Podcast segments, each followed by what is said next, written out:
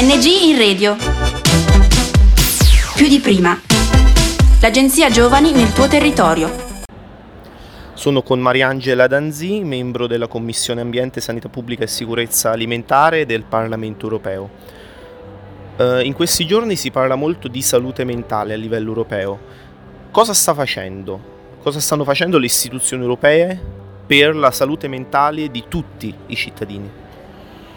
L'anno della strategia sulla salute, sulla salute globale, ci si preoccupa del fatto che la salute è una, la salute dell'ambiente, la salute degli animali, la salute delle persone non si possono spezzare perché dal, eh, da un sistema eh, deriva la salute dell'altro sistema. Quindi nelle strategie europee ha preso fondamentale talmente piede la necessità, ancorché non sia una ma- materia condivisa, eh, e su quello noi ci stiamo battendo molto perché fra le materie condivise fra gli Stati membri ci sia la salute a 360 gradi, comunque l'Europa si è data una strategia. Uno dei dossier più importanti che abbiamo cominciato ad affrontare nella Commissione Sante è appunto quella della salute mentale, con un particolare riferimento alla salute mentale dei nostri giovani. La pandemia, l'essere chiusi in casa, il perdere eh, momenti di socialità ha acuito di tanto questi disturbi. Eh, I nostri ragazzi mh, mm, eh, spesso sono oh, oh, oggetto di patologie eh, sulla loro sfera appunto psichica e non c'è mai una strategia di, eh, di intervento opportuna, nel senso che anche in relazione a tutta la salute, il bilancio degli stati non supera il 5% della spesa sanitaria. Quindi basterebbe aumentare questa percentuale di poco, eh, raddoppiando questa percentuale, portando al 10%, potremmo praticamente eh, di tutta la spesa sanitaria potremmo praticamente eh, aumentare del 100% i livelli di assistenza. E quindi molte delle cose su, eh, che assistiamo ogni giorno, io penso al femminicidio, molte delle persone sono affette da narcisismo patologico, che è una malattia mentale poco conosciuta, poco curabile e, e nella quale, della quale sono vittime donne spesso che non hanno avuto il dovuto supporto psicologico per poter individuare questi segni di malessere che mettono in pericolo prima la loro integrità psichica, poi quella fisica e poi la loro stessa vita. Quindi un investimento è necessario. Eh, va fatto uno studio approfondito.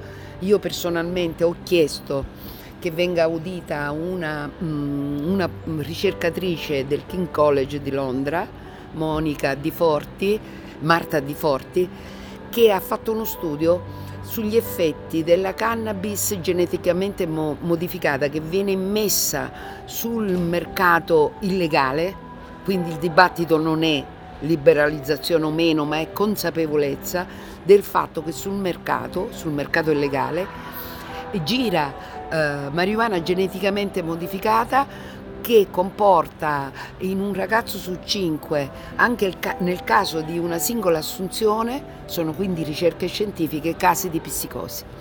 Quindi eh, bisognerebbe eh, che questi studi vengano portati all'attenzione di tutti, una grande campagna di informazione perché grazie eh, spesso i nostri ragazzi magari pensano di avere una depressione e invece si trovano di fronte a un'intolleranza per una sostanza alterata e geneticamente modificata, il che costituisce un pregiudizio alla loro stessa esistenza, alle loro relazioni.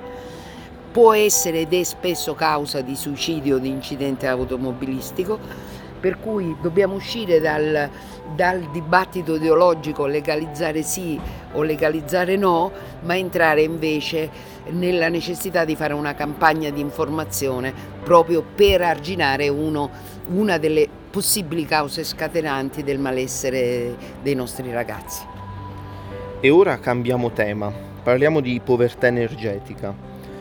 Più di una famiglia su otto um, famiglie che hanno al loro interno bambine, bambini, adolescenti, vivono ehm, in una condizione di povertà energetica. E su questo cosa sta facendo l'Europa?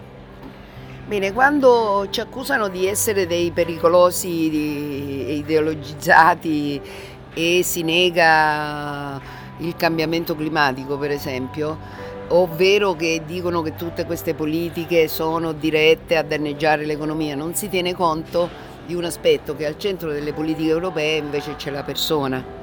E quindi noi abbiamo avuto uh, modo di, di, apprezzare, apprezzare insomma è un aggettivo sbagliato, eh, di constatare che eh, la, con l'aumento dei costi dell'energia fossile, quindi eh, e in assenza di fonti alternative, eh, questo fenomeno che era sotteso appunto eh, si, è, eh, si, è, ampliato. Quindi eh, abbiamo circa di, eh, il 10% della popolazione italiana che soffre di povertà energetica, significa che non è in grado di riscaldarsi o non è in grado di, di raffrescarsi. E questo colpisce i minori e questo influisce sul loro benessere fisico, psichico, sul loro sviluppo intellettivo e colpisce gli anziani. Immaginate le ondate di calore nell'estate, quindi combattere combattere cambiamento climatico serve ad evitare che ci siano questi, queste crisi climatiche che possono portare quelle eh, ondate di calore di cui, a cui facevo cenno e investire sulle energie rinnovabili e garantire un alloggio dignitoso anche dal punto di vista termico eh, energizzato eh, potrebbe essere una soluzione per evitare che si muoia di freddo o di caldo e questo appunto come dicevamo vede spesso vittime i bambini ed è una povertà che non viene dichiarata perché la prima cosa che si, una famiglia va a tagliare magari non incide sul cibo, non incide sul vestero del bambino eccetera però eh, io ho visto tante troppe famiglie che cominciano a spegnere il riscaldamento, accenderlo solo in pochissime ore e, o non accendere mai un condizionatore o addirittura non averlo. Grazie, grazie. ANG in radio. Più di prima. L'agenzia Giovani nel tuo territorio.